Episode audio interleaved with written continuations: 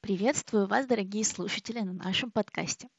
Сядьте поудобнее, возьмите какао или чаечек, вино тоже подойдет. Ну а если вы на работе или в пути, или бежите на беговой дорожке, то постарайтесь не завидовать тем, кто сидит на диване, завернутый в теплый пледик с бокалом вина. Что ж, мы приступаем. Я думаю, что к некоторым вещам в жизни нужно относиться проще. Не придираться к мелочам, отпускать их из виду и дать им существовать, да? Вот вы уже начинаете думать, что вас готовят к чему-то сомнительному. Ладно, шучу, шучу. Не всегда сомнительному. Вот, например, книги Салли Руни. Они написаны не по правилам стандартной просы и синтаксиса. Там они свои, и это никак не мешает ей доносить до нас смысл. А скорее даже наоборот. Прогрессируя вместе с современностью, они интегрируются в наш обиход. То есть мы не отвергаем ее за несоответствие определенным нормам, принимаем и даем существовать хотя это я уже не туда пошла. В общем, сегодня я хочу поговорить с вами о сериале «Два холма». Это российский комедийный фантастический телесериал в жанре постапокалипсис. Да, это цитата из Википедии. Изначально вышел он на старте, есть на Кинопоиске, ОККО, да много где. Короче, пока вышло два сезона по 12 серий, что безумно радует. И, я думаю, будет продолжение. Я его смотрела одна, без славы, искренне считаю, что этот сериал больше для женской аудитории. Нам он как-то будет ближе и понятнее, а у мужчин он будет вызывать, как по мне, негатив и подгоревшие попы. Мне ужасно хочется начать, прочитав для вас определение термина постапокалипсис, конечно же, взятого из Википедии. Мне кажется, Генри Кавилл бы мною не гордился, зная, что я использую Википедию для сбора информации. Но вы видео-то помните, где он? Do you use Wikipedia as your source of information? Ну, а что поделать? Так вот, постапокалипсис – это поджанр фантастики, совмещающий элементы научной фантастики, научного фэнтези, антиутопии и ужасов, в котором сюжет развивается в мире, пережившем глобальную катастрофу. Постапокалиптическим называют также творческий стиль, несущий настроение пустынности, одиночества и ужаса в образах постаревшей покинутой техники и зданий. Ой, я не знаю, как у вас, но лично моя душа поет от такого описания. Сразу вспоминается фильм «Превосходство» с Джонни Деппом и Полом Беттани, серии «Любовь, смерть и роботы», и хочется почитать чего-нибудь этакого.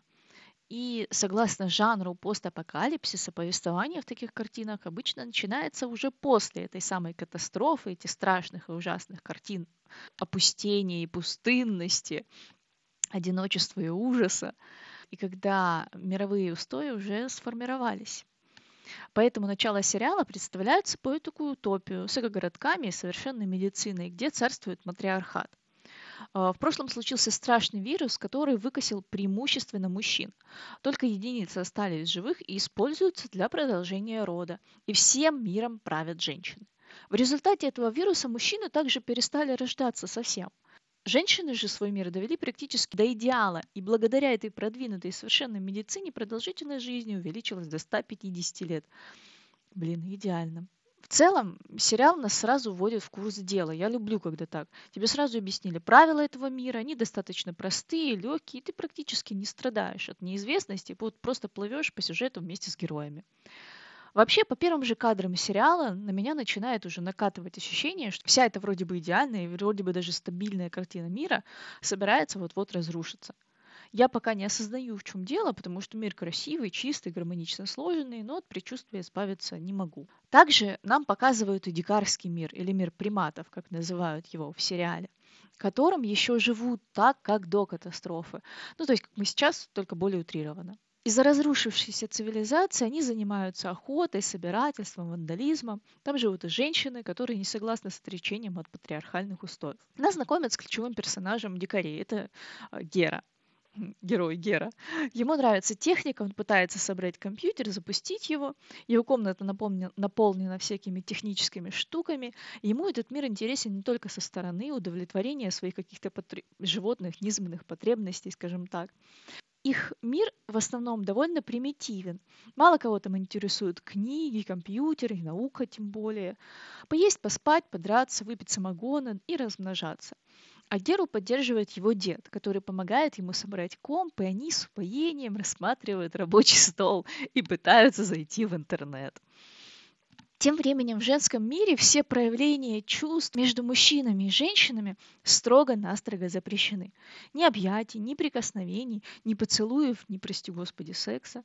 Это все строго запрещено. Ни один поступок не будет скрыт, потому что этим идеальным миром заправляет искусственный интеллект Лариса – Нужно приготовить еду, Лариса ее симулирует в своем шкафу. Позвонить кому-то, написать сообщение, записаться к врачу. Да Лариса сама определит, когда ты слишком перенапряжен или болен, и запишет тебя и к психологине, и к врачу. Также в их мире нет валюты как таковой, есть система социальных баллов. Угу, угу. которые определяют твой социальный статус в обществе и предоставляют доступ к его благам. Соответственно, в дикарском мире ничего этого нет, и даже продолжительность жизни у них осталась такая же, а то и меньше. И, значит, нас знакомят дальше с Радой, главной героиней сериала с женской части. Это ее 50-й день рождения, ее более успешная мать пытается устроить ее жизнь. Сама Рада осознает, что не знает, чего она хочет, о чем она прямо так и заявляет. И таким образом нам сообщают о некотором метафорическом конфликте. Она работает учительницей. И со своим подопечным классом они едут на экскурсию показать подрастающему поколению ужасный, отвратительный и неправильный мир приматов. Одна из девочек, а именно дочка главы города, матери города, если пользоваться терминологией сериала, подбивает Раду пойти вглубь поселения и показать настоящую приматскую жизнь поближе. Там она встречает парнишку, Рада. Они видят друг друга так близко впервые, и это как бы символизирует столкновение этих двух совершенно противоположных миров. В каком-то порыве парень целует девушку, и она пугается. Этим парнем, кстати, является Гера. Потому что, по сути, таким действием он как будто бы вмешивается в ее идеальный отлаженный мир, таким вот вопиющим и наглым образом. Он путает все ее мысли, делит ее жизнь на до и после, и все это еще и накладывается на то, что она не понимает, чего она хочет и кем она себя видит в этом мире. А тут еще этот парень, совершенно чужой, таким вот варварским способом открывает в ней что-то новое. Мысли героини от этого окончательно путаются. И хоть она старается делать вид, что ничего не происходит, ее мир начинает потихонечку трескаться и меняться. То есть вот это вот инородное тело в виде поцелуя, оно влияет на абсолютно все ее видение мира и даже является катализатором, который запускает цепочку событий. И честно, вот я искренне считаю, что если бы Рада не мучилась душевными терзаниями, что если бы она не осознала, что не понимает, куда двигаться и что делать дальше по жизни, то она бы приехала с классом на экскурсию, они бы вот посмотрели на дикарей, девочки ужаснулись и поехали бы все вместе домой с мыслью, что все они делают правильно. Но тогда бы сериала не было, потому что сомнение — это та самая искорка, которой не хватало для запуска цепочки событий. Так вот в жизни нашей бывает, что если у тебя есть какая-то проблема, и ты ее отрицаешь, вот упорно не видишь глазами, смотришь, смотришь, не видишь, ну не хочешь ее никак решать, то тогда мир начинает тебя буквально пихать в какие-то такие ситуации, где тебе вот хочешь, не хочешь, а придется с проблемой разбираться, пока ты свой урок наконец-таки не выучишь. От Вселенной не скроешься. Собственно, это и происходит с нашей героиней. И, конечно же, когда эта учительница Рада приходит в варварский мир со своим классом на экскурсию, там случается конфликт прям настоящий, не метафорический. Они же пришли на людей посмотреть в рамках экскурсии, а кому понравится, что на тебя смотрят, как на зверей в зоопарке, и ты служишь каким-то даже развлечением. На девочек попытались напасть, но парнишка, который поцеловал Раду, он их спасает, что я называю парнишка, Гера, вступая в драку с главарем, которого называют бароном. А, Гере приходится бежать из своего варварского мира, скрываться. А, скрыться ему помогает его дед. Вообще, на самом деле, я сомневаюсь, что это его дед, там как-то не состыковочка. А, но персонажа зовут Дед, так что называем его Дед. Он помещает Геру в бочку из-под самогона и отправляет как бандероль в два холма. И тут нас знакомят с трещиной этого идеального мира. В варварском городке производят самогон и поставляют его куда? В два холма. Схема давно у них отработана. Искусственный интеллект, управляющий машиной, останавливается где-нибудь в лесу под предлогом, что у нее сели батареи. Поджидающие машины приматы грузят в нее две большие бочки самогона, говорят, что батареи заменены, и машина начинает двигаться дальше. Ну, как бы да, алкоголь, который в этом женском мире строго-настрого запрещен, и тут его хоба грузит машину под странным предлогом. Ну, делаем себе засечечку в уме. Как бы мы уже знаем в этот раз, что в одной из канистр оказывается Гера. И машина, в которую погрузили самогон, она везет в два холма нового так называемого хранителя семени.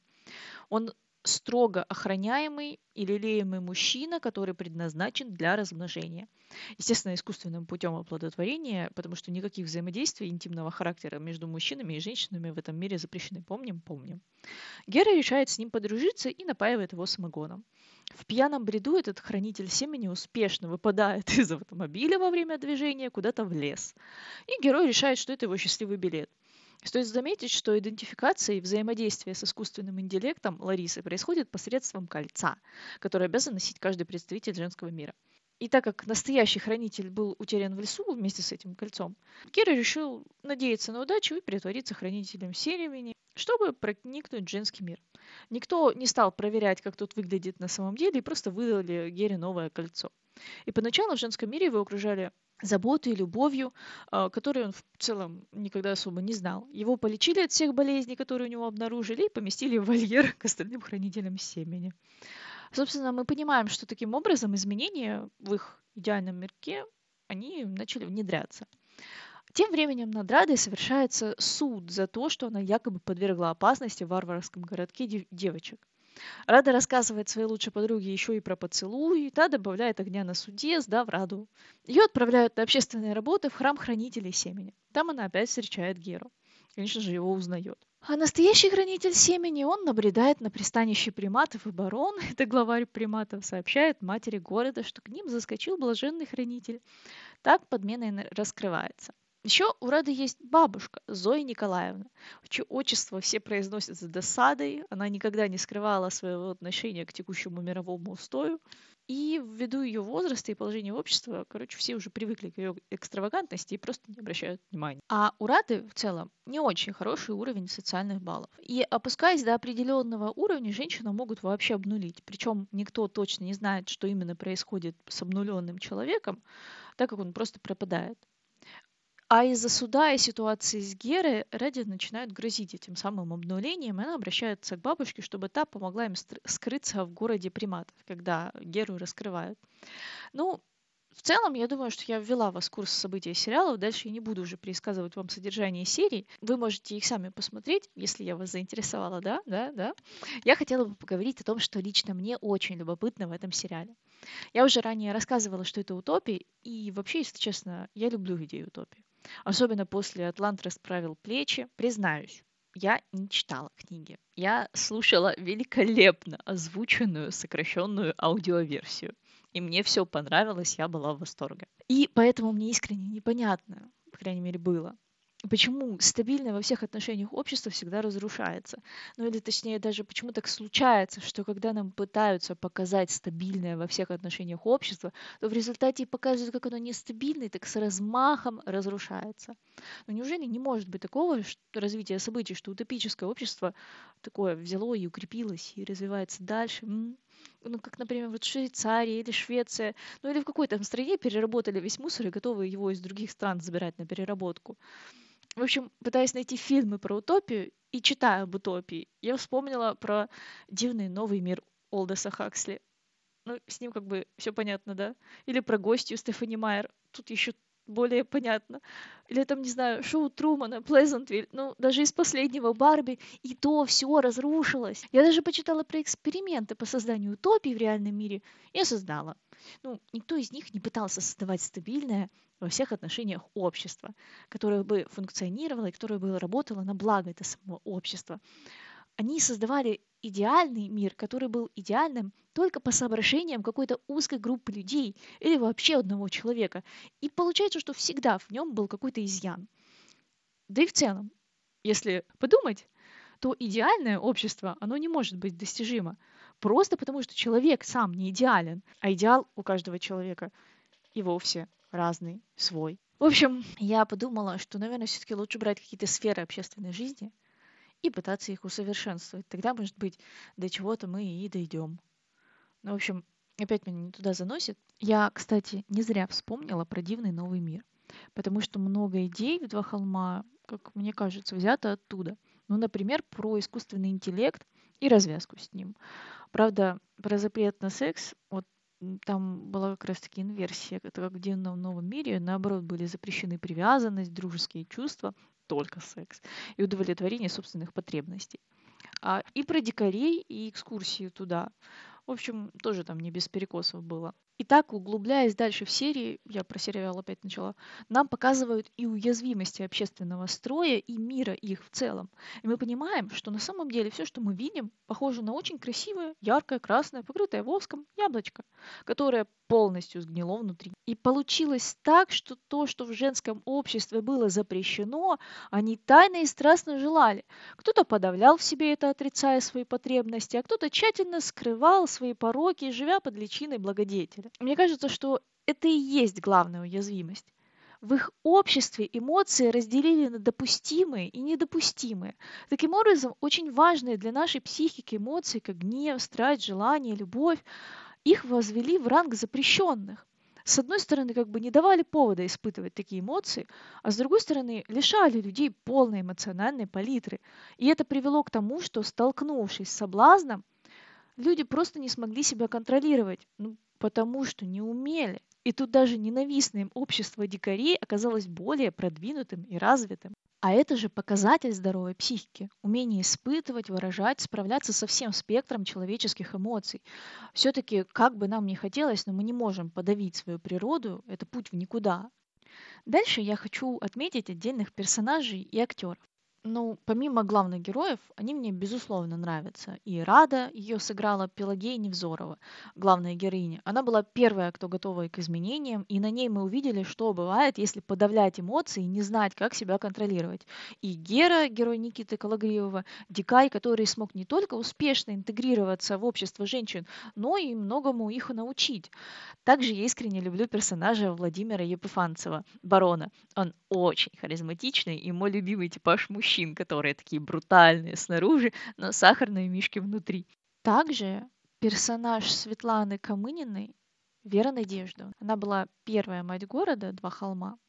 Во-первых, у нее просто потрясающая фигура. Вообще все там девчата такие спортивные, такие классные. Во-вторых, сам ее персонаж, он тоже такой очень живой и харизматичный, и вроде она антагонист или антагонистка, но вызывает сочувствие, и ты ее понимаешь. И героиня Анны Снаткиной — это мама Рады. Я, кстати, пыталась понять, откуда мне знакомо ее имя, но я не смогла. Ее зовут Ольга Зоевна, а, просто она пример для подражания, который так аккуратно, изящно познает запрещенные радости и в которую влюбляется барон. Второстепенные персонажи тоже хороши, некоторые даже бесят до скрипа зубов, как, например, подруга Рады Ия, но тем-то она и хорошо, что, являясь продуктом их неидеальной системы и пытаясь сохраняться внутри нее, показывает, как хрупок построенный ими мир и как легко можно поступиться принятыми в нем идеалами. Некоторые персонажи смешные в своей глупости, ну, смешные и милые. Есть, конечно, и много того, что мне в сериале откровенно не понравилось. Как, например, персонаж Филиппа Бледного Юлик. Он как тот мистер Хайд, который появляется тогда, когда захочет, и не нужен ему для этого ни сон, ни удар по голове. Как будто бы они не разобрались, кто именно Юлик, и меняли его характер в зависимости от требований сюжета. То он глупый, наивный хранитель семени, то он простодушный поселенец в стане дикарей, а вот он уже разъяренный и неконтролируемый главарь дикарей. Потом, конечно же, он кается и становится обратно хранителем семени, но они не принимают его, и он становится пособником веры на надежды и покрывают ее незаконную деятельность, и вообще становится ее любовником. Потом он влюбляется в Раду, и все свои нелогичные поступки объясняют любовью к ней. Я, знаете, таких персонажей называю визуальной визиткой актеров, когда нужно показать будущим нанимателям, что этот актер может в разные роли, а не только быть добродушным веником из папиных дочек. Туда же идет и сомнительный юмор в виде вставляемой к месту и не к месту фразы приветствия «куку-ля-ля». Она мне надоела за два сезона примерно так же, как «очешуеть» у Дина Винчестера. Ну и повестка. Знаете, в Голливуде это толерантность и феминизм, а у нас это шуточки про геев. Там постоянно говорят, что любовь может быть только между мужчинами и женщинами, и высмеивают любые намеки на иное. Мне, конечно, так осточертела повестка в голливудских сериалах, вот просто тошнит от нее, но я не ожидала встретить у нас нечто подобное. Надеюсь, меня за этот абзац никто не забанит, честно. А персонаж Константина Федорова Просто не могу. Чувак, хватит снимать штаны. Ну просто хватит. Ну оставь их уже, а. Часто замечала, что в наших комедиях очень любят взять какую-то смешную вещь, которая один раз хорошо зашла в каком-то контексте, и довести ее вот до полного абсурда. Я, к сожалению, не могу вспомнить конкретного примера, но хотя бы та же шутка про кукуля-ля. Все эти минусы– это именно то, о чем я говорила с самого начала. К этому нужно отнестись проще и позволить существовать. Просто потому, что сериал должен зайти на как можно более широкую аудиторию, но не все готовы проводить параллели с утопией, антиутопией, размышлять о психологии человека. А самое главное и самое, наверное, даже прекрасное, что в этом сериале каждый человек может найти для себя что-то актуальное. И, возможно, даже кто-то из вас вообще не найдет и не увидит ничего из того, что я описала тут, ну, помимо непосредственных событий. Потому что каждый человек воспринимает информацию, исходя из своего собственного жизненного опыта. Но в любом случае я надеюсь, что я заинтересовала вас сериалом и дала хоть какую-нибудь полезную информацию. На этом все, дорогие мои слушатели. Желаю вам прекрасной недели.